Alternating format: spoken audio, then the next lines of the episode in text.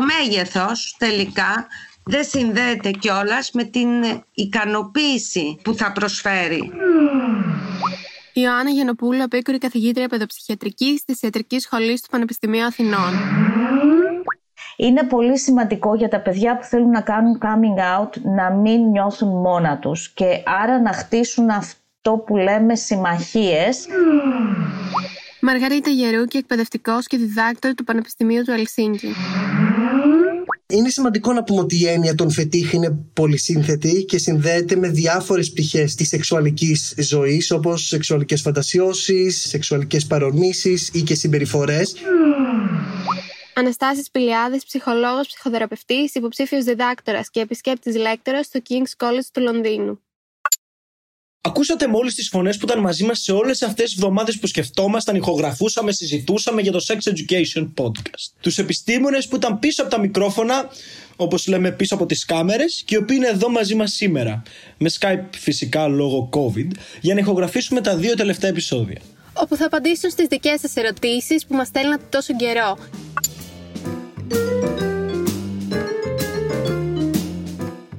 Είμαι ο Γιώργος Σαραβώσης. Είμαι η Ελάνα Παπαδοκοστάκη. Είμαι η Ιωάννα Γιανοπούλου. Είμαι η Μαργαρίτα Γερούκη. Είμαι ο Αναστάσης Πηλιάδης. Και αυτό είναι το Sex Education Podcast. Μια παραγωγή του pod.gr σε συνεργασία με τη στέγη του Ιδρύματος Ωνάση. Για όσα δεν θες να συζητήσει με τους γονείς σου και το σχολείο δεν θέλει να συζητήσει μαζί σου. Όμως οι επιστήμονες όχι μόνο θέλουν, αλλά και μπορούν εδώ σήμερα να είναι μαζί μας και να μας λύσουν τις πιο δύσκολες ερωτήσεις. Γεια σας! Γεια σας. Γεια σας. Γεια σας. Γεια σας. Πάμε λοιπόν να ξεκινήσουμε. Τις έχουμε κάνει γκρουπ αναθεματική. Θα ξεκινήσουμε από τις ερωτήσεις που λάβαμε για το επεισόδιο πρώτη φορά. Λοιπόν, Γεια σας, παιδιά. Με λένε Αναστάση και είμαι 20 και είμαι από τη Λαμία. Άκουσα το επεισόδιό σας, μου άρεσε, αλλά δεν με καλύψετε στο εξής κομμάτι. Πώς να αποβάλω το άγχος που μου δημιουργείται επειδή δεν έχω κάνει σεξ ακόμα και πώς να προσεγγίσω την κοπέλα που μου αρέσει. Ντρέπομαι να της πω ότι είμαι παρθένος. Όλα τα παιδιά και όλοι οι νέοι όταν ετοιμαζόμασταν έχουμε την πρώτη μας ερωτική επαφή και για πολύ καιρό πριν από αυτό έχουμε ένα άγχος. Τώρα, πώς μπορούμε να το αποβάλουμε; Καταρχήν, καλό είναι να γνωρίζουμε ότι τις πρώτες φορές που έχουμε ερωτικές επαφές δεν είναι και οι πιο υπέροχες φορές έτσι όπως παρουσιάζονται στην τηλεόραση ή στα βιβλία ή στο κινηματογράφο. Ουσιαστικά είναι αγχωμένες και συνήθως είναι και αποτυχημένες όσο πιο πολύ αποδεχτούμε τον εαυτό μας και αποδεχτούμε την κατάσταση ότι είμαστε νέοι σε αυτή την ιστορία και αυτό το ταξίδι της εξερεύνησης είναι ένα πολύ ενδιαφέρον αλλά αγχωτικό ταξίδι. Νομίζω ότι σιγά σιγά θα μπορέσουμε να το ξεπεράσουμε. Και είναι πολύ πολύ σημαντικό να μιλήσουμε γι' αυτό με τον σύντροφο ή τη σύντροφό μας διότι έχουν και αυτοί το ίδιο άγχος τις περισσότερες φορές και αν δεν έχουν τότε θα έχουν την κατανόηση γιατί θα θυμηθούν τις φορές που είχαν αυτό το άγχος. Άρα προσπαθούμε να μιλήσουμε με τον άνθρωπο που θέλουμε να είμαστε μαζί και προσπαθούμε να καταλάβουμε και να νιώσουμε ότι δεν είναι δικό μας, είναι ένα πρόβλημα που όλοι οι άνθρωποι έχουμε την πρώτη φορά. Ο Αναστάση λέει ότι είναι 20, που φαντάζομαι θεωρείται μια σχετικά μεγαλύτερη ηλικία για να κάνει κάποιος την πρώτη φορά και μπορεί αυτό να τον αγχώνει παραπάνω. Ναι, συνήθως υπάρχει αυτή η κοινωνική πίεση επειδή σε αυτή την ηλικία και τα στατιστικά λένε ότι οι περισσότεροι νέοι έχουν κάποιες ολοκληρωμένες ερωτικές επαφές μέχρι τα 20. Το ότι ο Αναστάσης μπορεί να ανοίξει σε μία μειοψηφία είναι κάτι που πρέπει ο ίδιος να σκεφτεί και ο ίδιος να καταλάβει. Και εν πάση περιπτώσει θα πρέπει ο κάθε ένας από εμάς να καταλάβουμε κιόλας αν πραγματικά θέλουμε να κάνουμε κάτι. Αν θέλουμε να κάνουμε κάτι και ντρεπόμαστε, θα βρούμε τρόπους να ρυθμίσουμε το άγχος μας. Αν όμως δεν θέλουμε πραγματικά να κάνουμε κάτι, it's okay να προσθέσω κάτι πάνω σε αυτό. Και ότι ουσιαστικά τα στατιστικά μας δείχνουν μια τάση. Δηλαδή, πολύ συχνά δουλεύουμε και με νέους που είναι στη δεκαετία των 20 που μπορεί όντως να μην έχουν ολοκληρώσει την πρώτη σεξουαλική τους επαφή. Και αυτό μπορεί να είναι για πολλούς και διαφορετικούς λόγους. Μπορεί κάποιος απλώς να μην νιώθει έτοιμος, συναισθηματικά να νιώθει ότι ακόμα δουλεύει κάποια πράγματα μέσα του ή στις σχέσεις του. Οπότε, μην δώσουμε και το μήνυμα ότι κατά βάση αυτό είναι κακό για τον Αναστάση. Απλώς μπορεί να έχει ένα άλλο ρυθμό σε σχέση με άλλα άτομα της ηλικίας του. Πάμε στην επόμενη ερώτηση. Είμαι 16 χρονών και δεν έχω κάνει ακόμη σεξ. Ο πατέρας μου με ρωτάει επίμονα να κάνει να αισθάνομαι ότι κάτι δεν πάει καλά με μένα. Έχω πρόβλημα. Τι πρέπει να κάνω; Εδώ τώρα έχουμε το εξής. Μερικές φορές οι μικροί πρέπει να παιδαγωγήσουν τους μεγάλους. Δηλαδή θα μπορούσε με κάποιο τρόπο, ίσως όχι άμεσο, αλλά ένα πλάγιο τρόπο, να βρεθεί ένα βιβλίο, μία ταινία, ε, μια ιστορία όπου θα μοιραστεί αυτό το παιδί με τον πατέρα του και θα προσπαθήσει μέσα από αυτό να καταλάβει ο πατέρας του ότι ο κάθε άνθρωπος έχει τους δικούς του ρυθμούς και ότι αν ο γιος του δεν είναι έτοιμος να κάνει σεξ, ε, αυτό δεν έχει να κάνει με τίποτα άλλο παρά μόνο με την προσωπικότητα και με το, αυτό που είναι ε, το παιδί του. Άρα ουσιαστικά την ευθύνη θα πρέπει να την πάρει ο μικρότερος για να μπορέσει να βοηθήσει το μεγαλύτερο να καταλάβει πράγματα που δεν έχει σκεφτεί.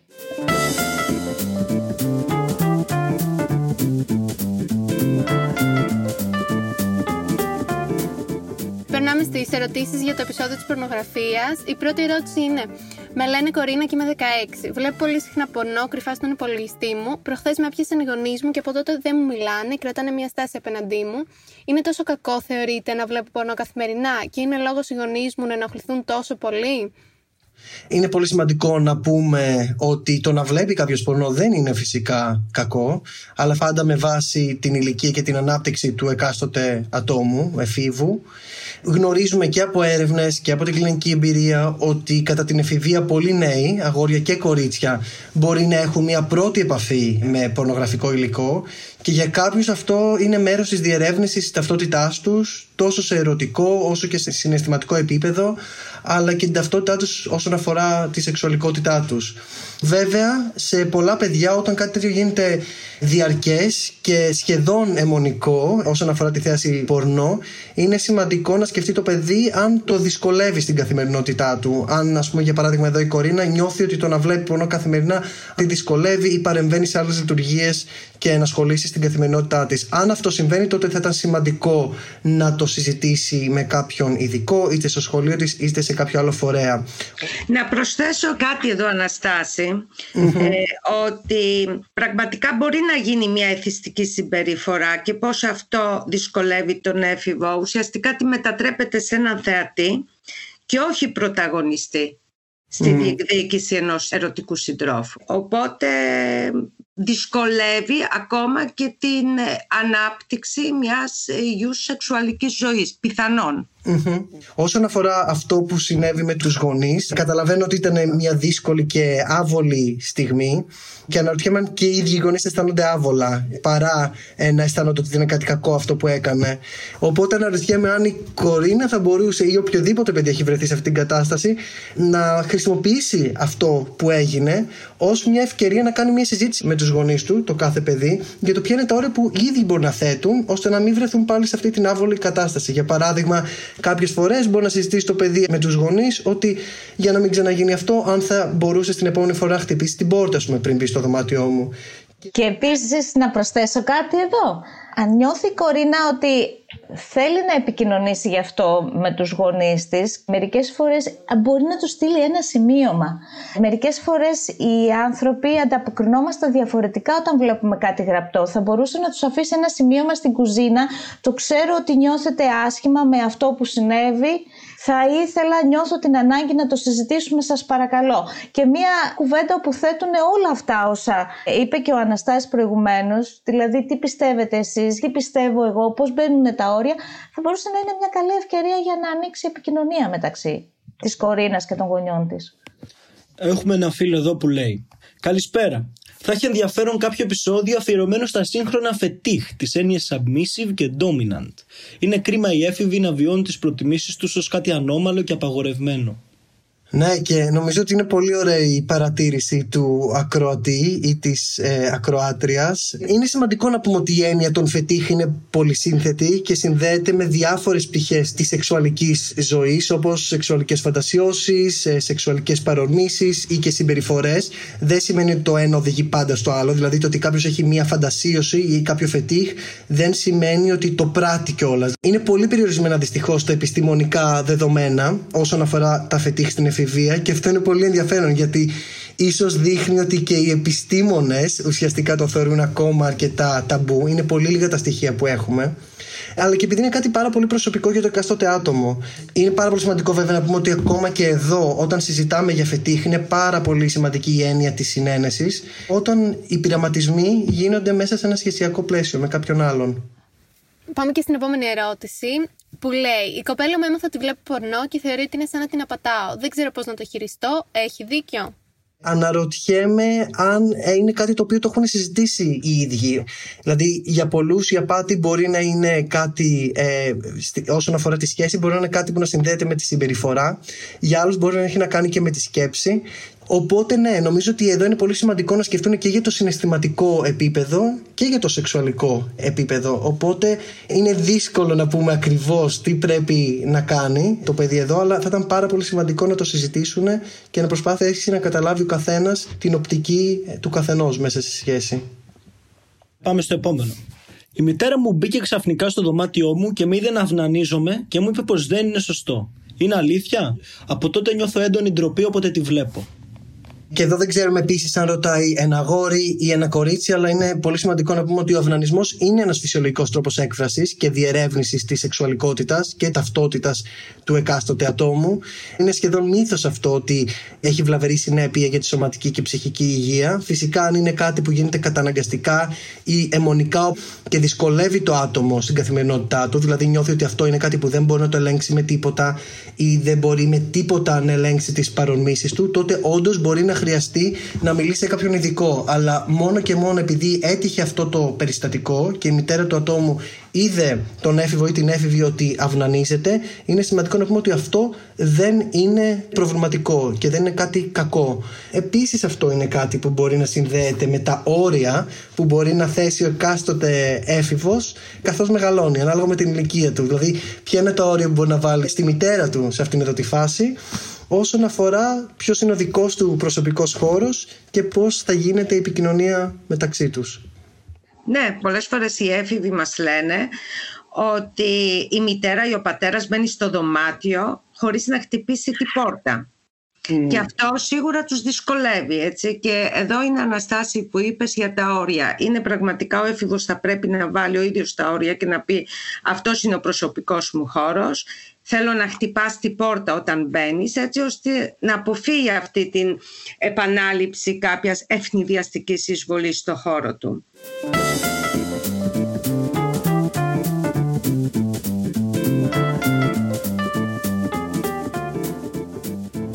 Τελειώσαμε από την πορνογραφία. Πάμε τώρα στο επεισόδιο Coming Out και τις ερωτήσεις για αυτό. Η πρώτη ερώτηση είναι και λίγο κριτική για το επεισόδιο. Μας λέει η Μαρία. Καλησπέρα. Σας στέλνω από τη δράμα. Με λένε Μαρία και είμαι 15 χρονών λεσβία. Άκουσα το επεισόδιο και ταυτίστηκα σε πολλά θέματα, αλλά μου φαίνονται πολύ θεωρητικά. Θέλω να μου πείτε πώς θα το πω στους γονείς μου. Μιας και η οικογένειά μου είναι συντηρητική και μόνο στην ιδέα φοβάμαι για όσα θα ακολουθήσουν. Ζω σε κλειστή κοινωνία και σίγουρα πολλοί δεν θα με αποδεχτούν θέλει πιο πρακτικά μάλλον. Αυτό που θα πρέπει να ξέρει η Μαρία είναι ότι πρώτον δεν είναι μόνη της, ότι υπάρχουν άνθρωποι που μπορούν να την υποστηρίξουν σε αυτό το ταξίδι της ανακάλυψης ταυτότητάς τους και της επιβεβαίωσης της ταυτότητάς της.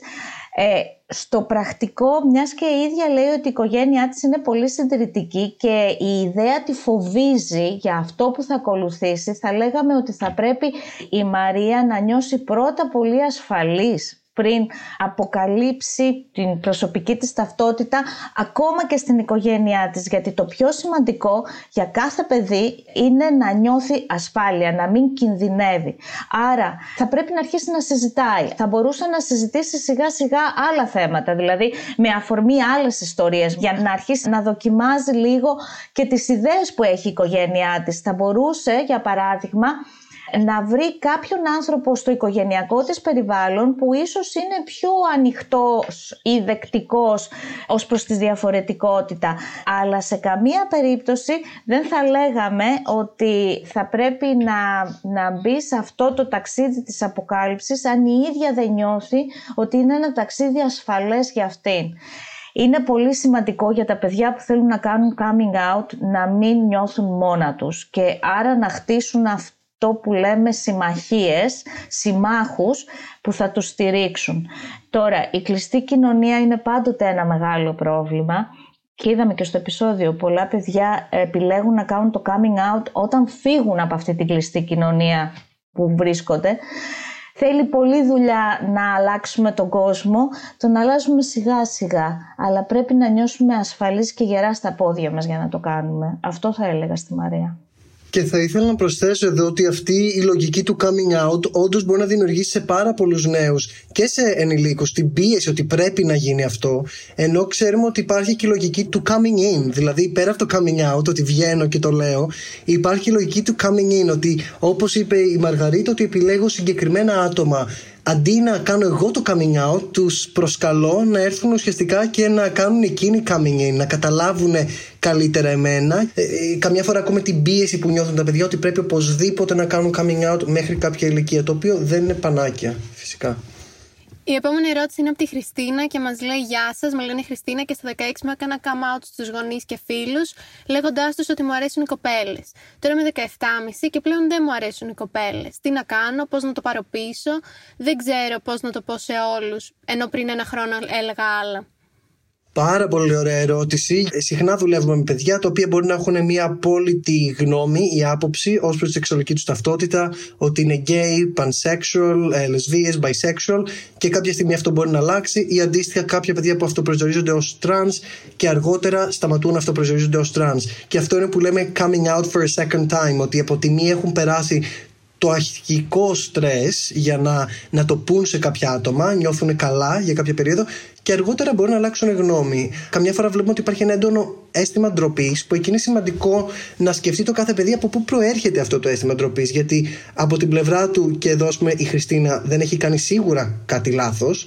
Και πολύ συχνά είναι οι στερεοτυπικές αντιλήψεις που υπάρχουν στην κοινωνία ότι κάποιος πρέπει να ξέρει πώς αυτοπροσδιορίζονται μέχρι κάποια ηλικία. Το οποίο αυτό δεν ευσταθεί, γιατί ξέρουμε ότι η ταυτότητα όσον αφορά τη σεξουαλική ταυτότητα και την ταυτότητα φύλου είναι μια πολύ δυναμική διαδικασία που για πολλά άτομα μεταβάλλεται με τα χρόνια και με τις σχέσεις και με το ποιους γνωρίζουν. Δεν είναι κάτι λάθος. Σίγουρα εμπεριέχει μια δυσκολία το να ξανακάνεις ένα coming out αλλά και πάλι ξέρουμε ότι υπάρχει μια ρευστότητα όσον αφορά την ταυτότητα και είναι απόλυτα λογικό στην εφηβεία ε, οι άνθρωποι, οι έφηβοι να πειραματίζονται. Και δεν ξέρω αν πρέπει να το πάρει πίσω, γιατί όταν λέει η Χριστίνα ότι πώς θα το πάρω πίσω, νομίζω αυτό βάζει ένα επιπλέον βάρος πάνω σε εκείνη και ίσως τη δυσκολεύει ακόμη περισσότερο από το να πει ότι είναι κάτι που το σκέφτηκα, είναι κάτι που ίσως το δοκίμασα, έτσι αυτοπροσδιοριζόμουν, όμως τώρα έχει αλλάξει ο τρόπος που αυτοπροσδιορίζομαι. Η αλήθεια είναι ότι η σεξουαλική ταυτότητα έχει να κάνει με την αυτοαντίληψη και η αυτοαντίληψη επηρεάζεται από πάρα πολλά πράγματα και βιώματα και κοινωνικά και προσωπικά.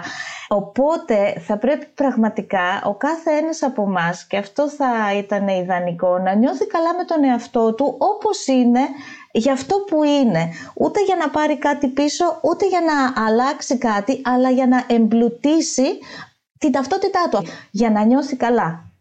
Ωραία, εδώ έχω μία ερώτηση την οποία μου την κάνανε και κάποιοι φίλοι μου αφού ακούσαν το podcast. Λένε, όσα λέγατε για τη ρευστή σεξουαλικότητα μου ακούγονται λάθος. Δηλαδή, μπορεί ξαφνικά να ξυπνήσω γκέι με πολλά ερωτηματικά.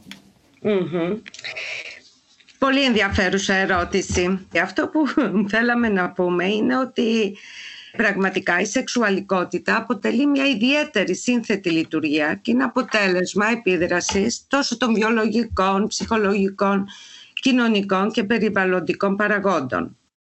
Αυτές οι διεργασίες για το σεξουαλικό μας προσανατολισμό αρχίζουν πολύ ε, νωρίς από την παιδική ηλικία και συνεχίζονται για κάποιους καθ' όλη τη διάρκεια της ζωής.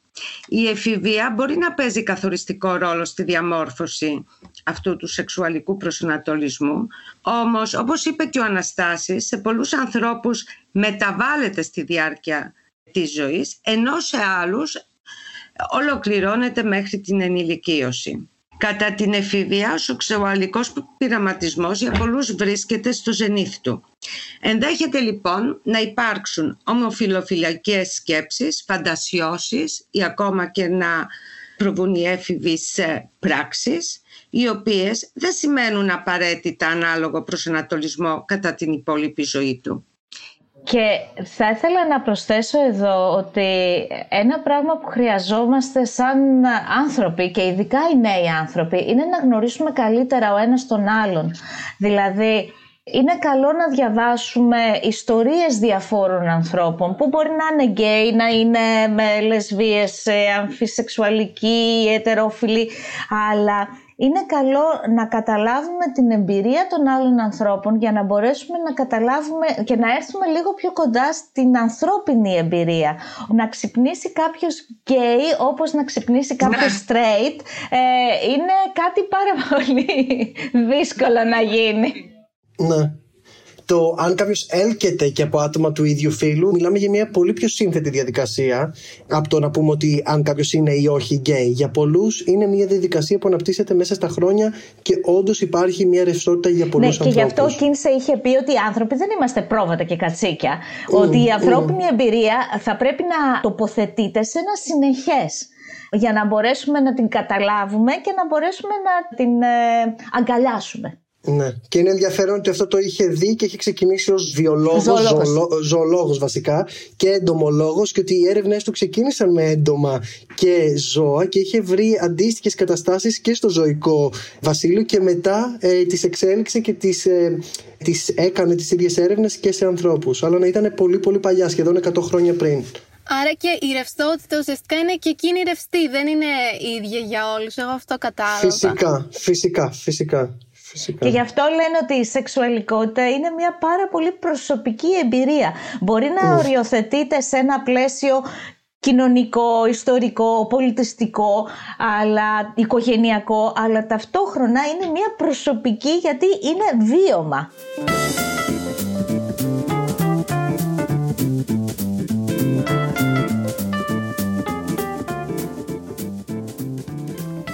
Επόμενο επεισόδιο που οι ερωτήσεις λόγω του θέματος δεν ήταν και οι πιο έτσι επιστημονικές. Μας λέει λοιπόν η πρώτη φίλη ότι άκουσα το επεισόδιο για τον έρωτα. Χρειάζομαι όμως την εξής συμβουλή. Χώρισα μετά από δύο χρόνια σχέσει και ήμασταν μαζί από τα 15.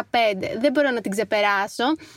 Νιώθω ότι η ζωή μου τέλειωσε εκεί, δεν είμαι πια χαρούμενη με τίποτα. Πώς μπορώ να συνέλθω από όλο αυτό; Έχουν περάσει 7 μήνες από τη μέρα που χωρίσαμε.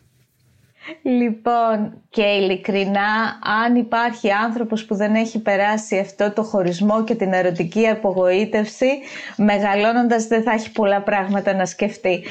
Η αλήθεια είναι όσο περίεργο και όσο κοινότυπο και αν ακούγεται, ο χρόνος είναι αυτός που μεσολαβεί στο να απαλύνει τον πόνο ενός χωρισμού, γιατί ο χωρισμός έχει έναν απίστευτο πόνο και πολλές φορές ε, βιώνεται και σαν πένθος με τα πέντε στάδια του πένθους. Από την άρνηση, από το θυμό, από την ανταλλαγή, σε παρακαλώ ας γίνει κάτι και εγώ θα κάνω κάτι άλλο, μέχρι στο τέλος την αποδοχή και το να συνεχίσουμε τη ζωή μας έχοντας αποδεχτεί ότι τελικά αυτός ήταν ένας χωρισμός και πάμε παρακάτω. Κάθε σχέση κάτι μας αφήνει που μπορεί ακόμα και να είναι αρνητικό στην αρχή της αλλά στο τέλος αργότερα μετά από κάποιο καιρό, μπορούμε να συνειδητοποιήσουμε ότι είχε και κάποια θετικά. Δεν μπορούμε να πούμε ότι ούτε υπάρχουν ε, συνταγές για να την ξεπεράσουμε. Ουσιαστικά περνάει. Δεν υπάρχει ζωή χωρίς αποχωρισμούς. Και είναι πολύ ενδιαφέρον ότι αυτά τα διαφορετικά στάδια του πένθους που όντως σχετίζονται πολύ με τον έρωτα, ότι δεν είναι πάντα γραμμικά. Δηλαδή δεν είναι ότι από το ένα στάδιο πάμε στο άλλο. Υπάρχει και μια κυκλικότητα. Δηλαδή πολύ συχνά μπορεί κάποιος να νιώθει πολύ έντονο θυμό, μετά θλίψη, μετά να το αποδέχεται, αλλά και να ξαναγυρίζει πίσω. Είναι μια διαδικασία όλο αυτό που δεν μπορούμε να πούμε ούτε καν πόσο καιρό θα πάρει για τον κάθε άνθρωπο. Είναι, είναι πολύ προσωπικό βίωμα και ότι πολύ συχνά ο πόνος του έρωτας συνδέεται και με τη δημιουργία. Μου είχε πει κάποτε μία ψυχίατρο ότι σκέψου αν δεν υπήρχε όλος αυτός ο πόνος από τους χωρισμούς, δεν θα υπήρχαν τόσα πείματα, τόσα δοκίμια, τόσες ταινίες, τόσες παραστάσεις που πολλές έχουν βασιστεί πάνω σε αυτό. Οπότε είναι ενδιαφέρον να το σκεφτούμε και έτσι. Πάμε στην επόμενη ερώτηση. Λέει ο φίλος: Γεια σας, πολύ ωραίο το podcast για τον έρωτα. Είμαι γκέι αγόρι και έχω σχέση με έναν συμμαθητή μου. Πάμε τρίτη λυκείου και οι δύο. Δεν θα έχει ενδιαφέρον να προσεγγίσετε και τον έρωτα από αυτή τη σκοπιά. Γιατί πιστεύω δεν είναι ίδιο όσα συμβαίνουν σε ένα γκέι ζευγάρι αγοριών σε σχέση με ένα γκέι ζευγάρι κοριτσιών όπως αυτό που έχετε στο επεισόδιο.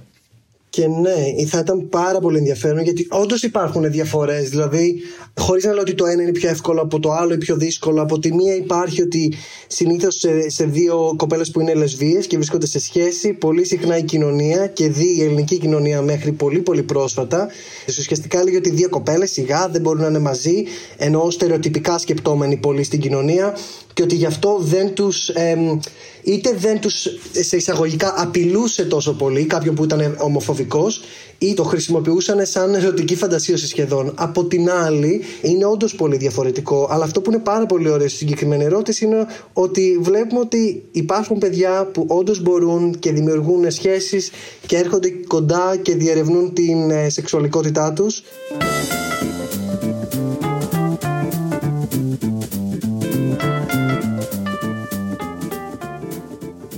Στις ερωτήσεις για το επόμενο επεισόδιο που ήταν το body shaming.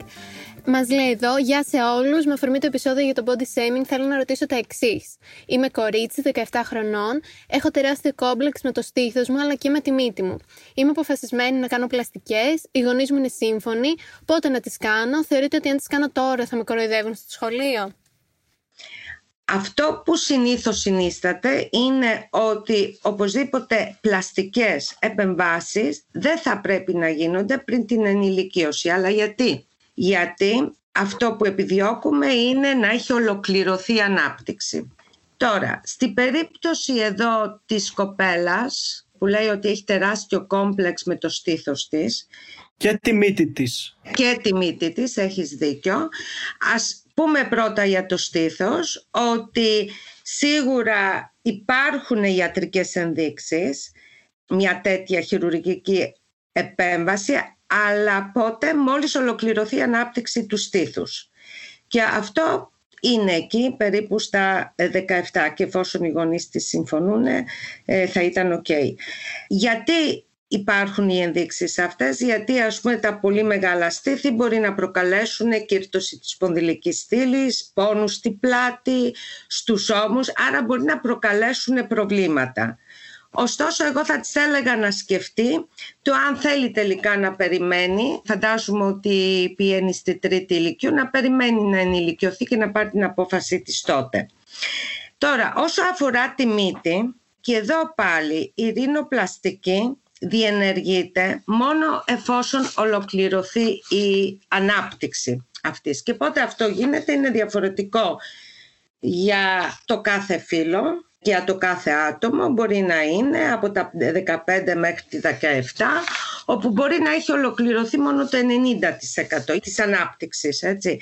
Και γιατί λοιπόν είναι σημαντικό, γιατί εάν παρέμβουμε ή κάνουμε μία τέτοια επέμβαση μπορεί να μην διορθώσουμε το ελάττωμα που νομίζουμε ότι έχουμε διότι η μύτη αυτή θα αναπτύσσεται και δεν έχει ολοκληρώσει την ανάπτυξή της και μετά ό,τι έχουμε διορθώσει ε, το έχουμε χάσει και επομένως θα χρειαστούμε ακόμα την επόμενη επέμβαση. Να ρωτήσω κάτι πάνω σε αυτό. Είναι για το τελευταίο που είπατε κιόλας, ότι Πολλές φορές οι ανασφάλειες που έχουμε με την εμφάνισή μας δημιουργούνται ειδικά σήμερα από τα social media και από αυτό που θεωρούμε εμείς ως το πρότυπο της ομορφιάς.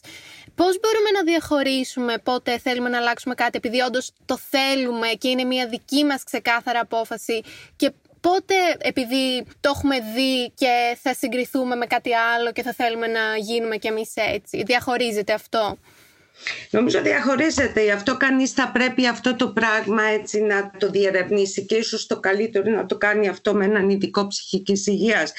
Τώρα Ελεάνα που το ρώτησες αυτό στην εφηβεία, Υπάρχει έναρξη και μιας άλλης έτσι, ψυχικής διαταραχής που είναι αρκετά σοβαρή, η οποία είναι η σωματοδυσμορφική διαταραχή. Δηλαδή, τι σημαίνει αυτό, ότι ο έφηβος παρουσιάζει επίμονη ενασχόληση με κάποιο φανταστικό ή ελάχιστο ελάττωμα στην εμφάνισή του. Δεν το αντιλαμβάνονται οι άλλοι, όμως αυτός το αντιλαμβάνεται αυτό. Και αυτό του επιφέρει σημαντική δυσφορία και έκπτωση στη λειτουργικότητά του. Και ακριβώς τα συνήθι μέρη επικέντρωσης και ανησυχίας των εφήβων είναι ή το δέρμα το πρόσωπο και η μύτη, το μέγεθος, το σχήμα και τι κάνει, αναζητά συχνά την πιθανότητα διόρθωσης αυτού του ελαττώματος με θεραπεία από χειρουργό, δερματολόγο είτε από πλαστικό χειρουργό ή αισθητικό το οποίο τελικά δεν λύνει το πρόβλημα διότι είναι φανταστικό το ελάττωμα που βλέπει και η αλλαγή αυτή δεν θα διορθώσει τη χαμηλή αυτοπεποίθηση ούτε θα τον βοηθήσει ουσιαστικά να διαχειριστεί άλλα συμπτώματα, άλλες συναισθηματικές δυσκολίες που θα είναι το άγχος κατάθλιψη και άλλα προβλήματα. Οπότε νομίζω όσο αφορά τις πλαστικές έτσι, επεμβάσεις, τις επανορθωτικές, νομίζω είναι πάρα πολύ σημαντικό κανείς να δει αν υπάρχει γιατρική ένδειξη. Αν δεν υπάρχει, ας το αφήσει αυτό για μετά την ενηλικίωση. Και, και ας το δουλέψει αυτό. είναι ρευστά τα πράγματα όπως ναι. είπαμε σε όλα. Πάμε στην επόμενη. Έχω την εξής απορία. Έχω μικρό παίο και είναι σωστό αυτό που είπατε ότι δεν πρέπει να το σχολιάζουμε αρνητικά, αλλά απ' την άλλη και εγώ ο ίδιος νιώθω άσχημα και μειονεκτικά.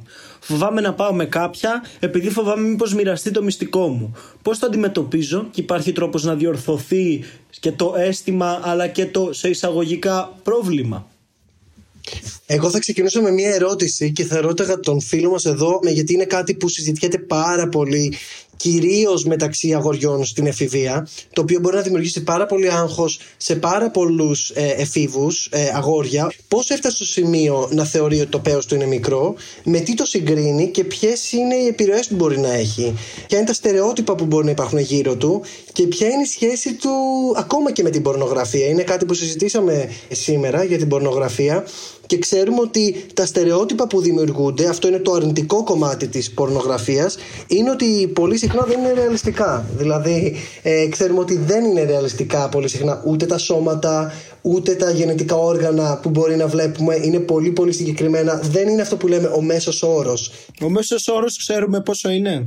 Ε, όχι, δεν έχουμε τη στατιστικά και νομίζω είναι δύσκολο να πούμε το μέσο όρο γιατί έχει να κάνει και με διαφορές φιλετικές και με διάφορα πράγματα. Όμως είναι πολύ σημαντικό αυτό γιατί αυτό που διακρίνουμε από την ερώτηση είναι ότι υπάρχει πραγματικά μια έγνοια ε, στο συγκεκριμένο ε, παιδί και είναι σημαντικό να αναγνωρίσουμε ότι ε, το αναφέρει ε, χρησιμοποιώντας λέξεις όπως πρόβλημα, μυστικό και όπως είπαμε και, και νωρίτερα, αυτές οι λέξεις το δημιουργούν ακόμα πιο έντονο όλη αυτή την πίεση που μπορεί να νιώθει. Οπότε όταν αναφέρεται στη διόρθωση, αναρωτιέμαι αν αναφέρεται μόνο στο συνέστημα ή και στο πρόβλημα ή και στα δύο. Φυσικά είναι πολύ σημαντικό να ξέρει ω έφηβο κάτι που μπορεί να μην το γνωρίζει ότι οι παρεμβάσεις, επεμβάσεις όσον αφορά επιμήκυνση πέου δεν είναι κάτι συχνό, είναι κάτι πολύ σπάνιο και συνήθως γίνονται μόνο για σοβαρούς λόγους ιατρικούς και δεν έχουν και πάντα τα επιθυμητά αποτελέσματα. Οπότε ναι, θα προσκαλούσα το φίλο μας να το σκεφτεί, αν θελήσει να το συζητήσει με κάποιον ειδικό ψυχική υγείας, για να μπορέσει να διερευνήσει καλύτερα τι είναι αυτό που τον κάνει να αισθάνεται έτσι και πώς έφτασε σε αυτό το σημείο να αισθάνεται έτσι για το πέος του.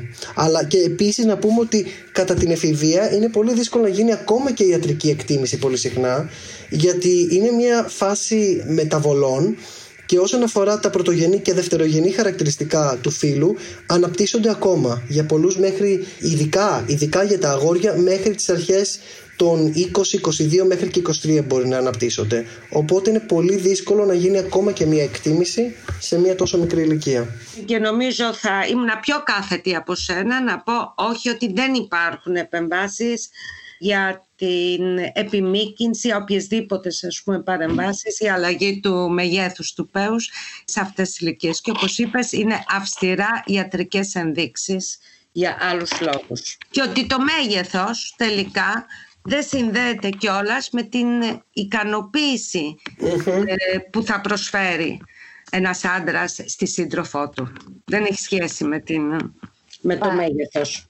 Είναι ένας αυτά, άλλος μύθος. Ναι. Μπράβο. Ακριβώς ότι παρόλα αυτά ο μύθος φαίνεται να επικρατεί γιατί η αλήθεια είναι ότι η εμπειρία μου στο, με το να μιλάω με παιδιά ακόμα και από του δημοτικού δείχνει ότι υπάρχει μία αγωνία όσο αφορά το μέγεθος του πέους και αυτό ίσως έχει να κάνει και με το γεγονός ότι στο σχολείο όταν είμαστε το γυμνό είναι περιορισμένο στις ταινίες πορνό που είναι πολύ συγκεκριμένοι σωματότυποι που συμμετέχουν σε αυτές τις ταινίες, όπως είπε και ο Αναστάσης, με αποτέλεσμα να ενθαρρύνονται αυτού του είδους οι μύθοι. Και αυτό ίσως είναι κάτι που δημιουργεί προβλήματα και τέτοιου είδους ε, αγωνίες που πραγματικά εκφράζουν τα παιδιά.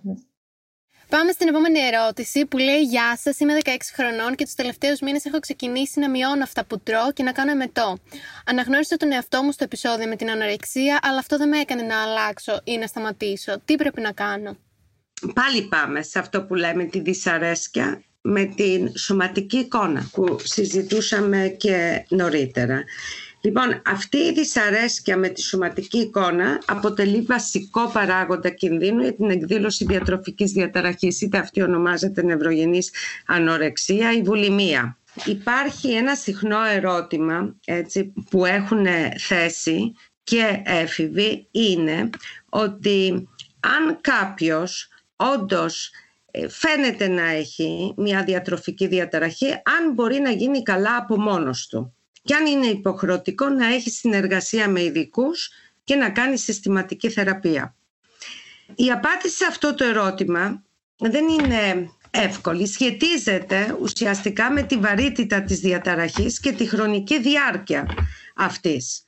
Επομένως, από τα επιδημιολογικά έτσι, δεδομένα που ξέρουμε ή που έχουμε για τις περιπτώσεις ίασης της διαταραχής πρόσληψης τροφής, και χωρίς να γίνει θεραπεία, ξέρουμε ότι ίσως ένα πολύ μικρό ποσοστό εφήβων θα μπορέσει εντός εισαγωγικών να ιαθεί ξέρω εγώ, από μόνο του. Όμως στις περισσότερες περιπτώσεις και εδώ πέρα που λέει η κοπέλα ότι δεν την παλεύω άλλο καταλαβαίνω σημαίνει ότι πραγματικά πρέπει να αναζητήσει βοήθεια, άμεση βοήθεια διότι είναι μια πολύ θα έλεγα επικίνδυνη διαταραχή.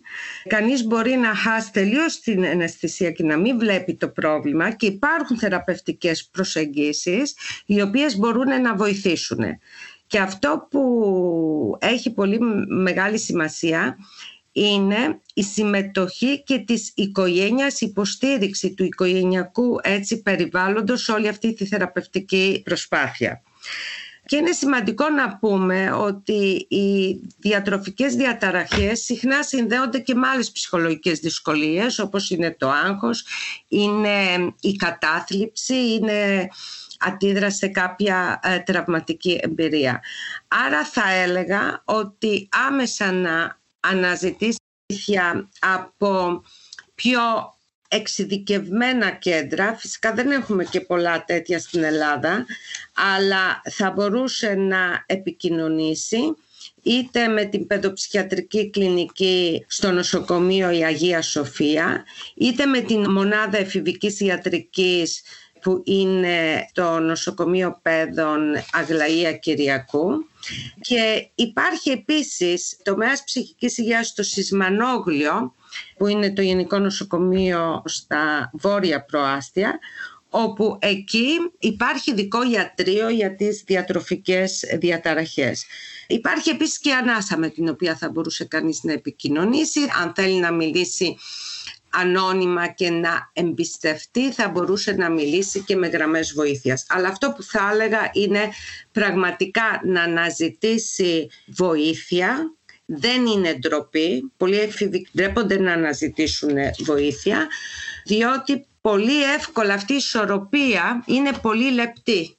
Ναι, απλώς ήθελα να προσθέσω, δουλεύοντας σε κλινική διαταραχών πρόσληψης τροφής, ξέρουμε ότι είναι πάρα πολύ σημαντικό πρόβλημα όλο αυτό. Φυσικά δεν έχει να κάνει, ενώ πολύ συχνά οι έφηβοι νιώθουν κάποιο είδους ντροπή ή ενοχές ότι το προξένησαν αυτό. Ξέρουμε ότι δεν φταίνουν αυτοί που ε, αναπτύχθηκε η διατροφική διαταραχή. Συνδέεται με πολύ διαφορετικά πράγματα, πολύ συχνά.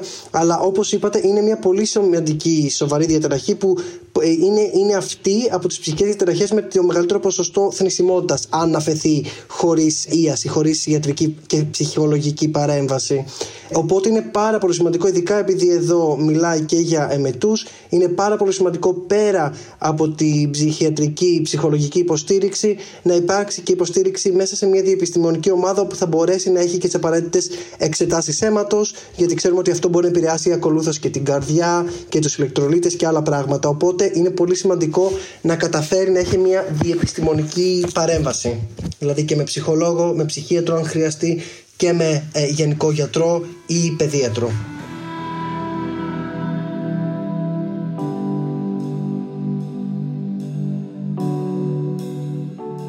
Κάπου εδώ τελειώνει το πρώτο μέρος του Q&A με την Επιστημονική Επιτροπή.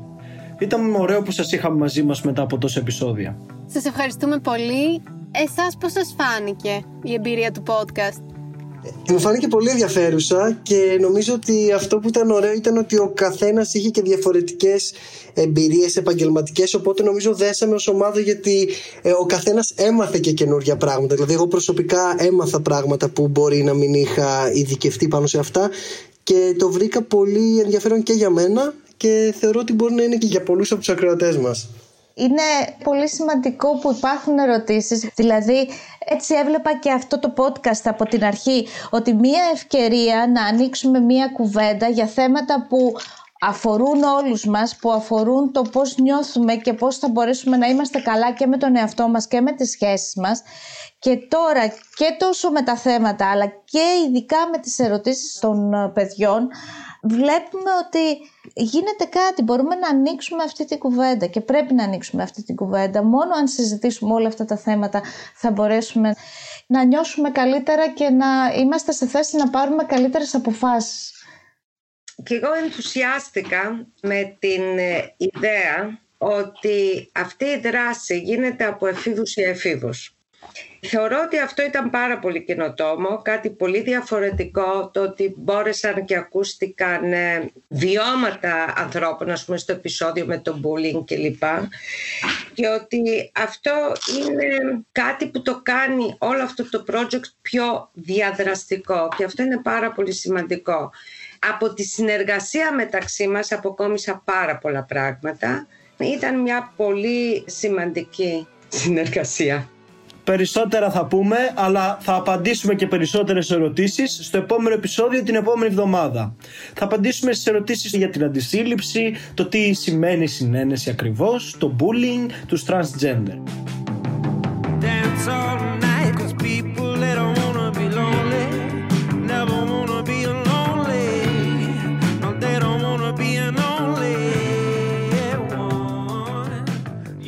Ήταν το Sex Education Podcast, μια παραγωγή του pod.gr σε συνεργασία με τη στέγη του Ιδρύματος Ωνάς.